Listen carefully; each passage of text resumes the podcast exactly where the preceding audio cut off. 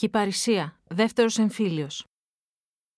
Παρά την αμνηστία που δόθηκε τον Ιούνιο του 1824, μετά τον πρώτο εμφύλιο πόλεμο, η δεύτερη εμφύλια σύγκρουση δεν άργησε να φανεί με διαφοροποιημένες όμως τις αντίπαλες παρατάξεις.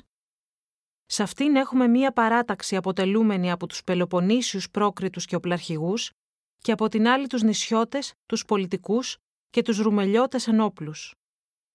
Τον Οκτώβριο του 1824, ο Αιγιώτης πρόκριτος και στρατιωτικός αρχηγός δυσφόρησε με τον διορισμό του Πλαπούτα στη θέση του συναρχηγού στην πολιορκία της Πάτρας.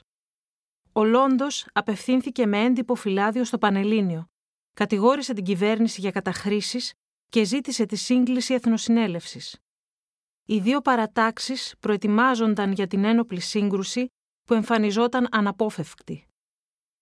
Η αφορμή δόθηκε όταν οι κάτοικοι της επαρχίας Αρκαδίας, σημερινής Τριφυλίας, αρνήθηκαν να αποδώσουν το φόρο στον έπαρχο, μη αναγνωρίζοντας την κεντρική εξουσία.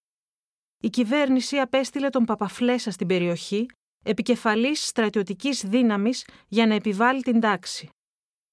Αυτός ο δεύτερος εμφύλιος πόλεμος έμελε να είναι πιο σύντομος, αλλά πολύ σκληρότερος.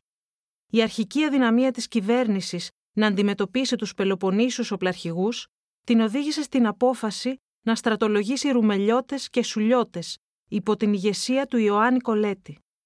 Η εκστρατεία των ρουμελιωτών στην Πελοπόννησο οδήγησε στην ήττα τους αντικυβερνητικούς, ενώ έγιναν πολλές λαιλασίες και καταστροφές.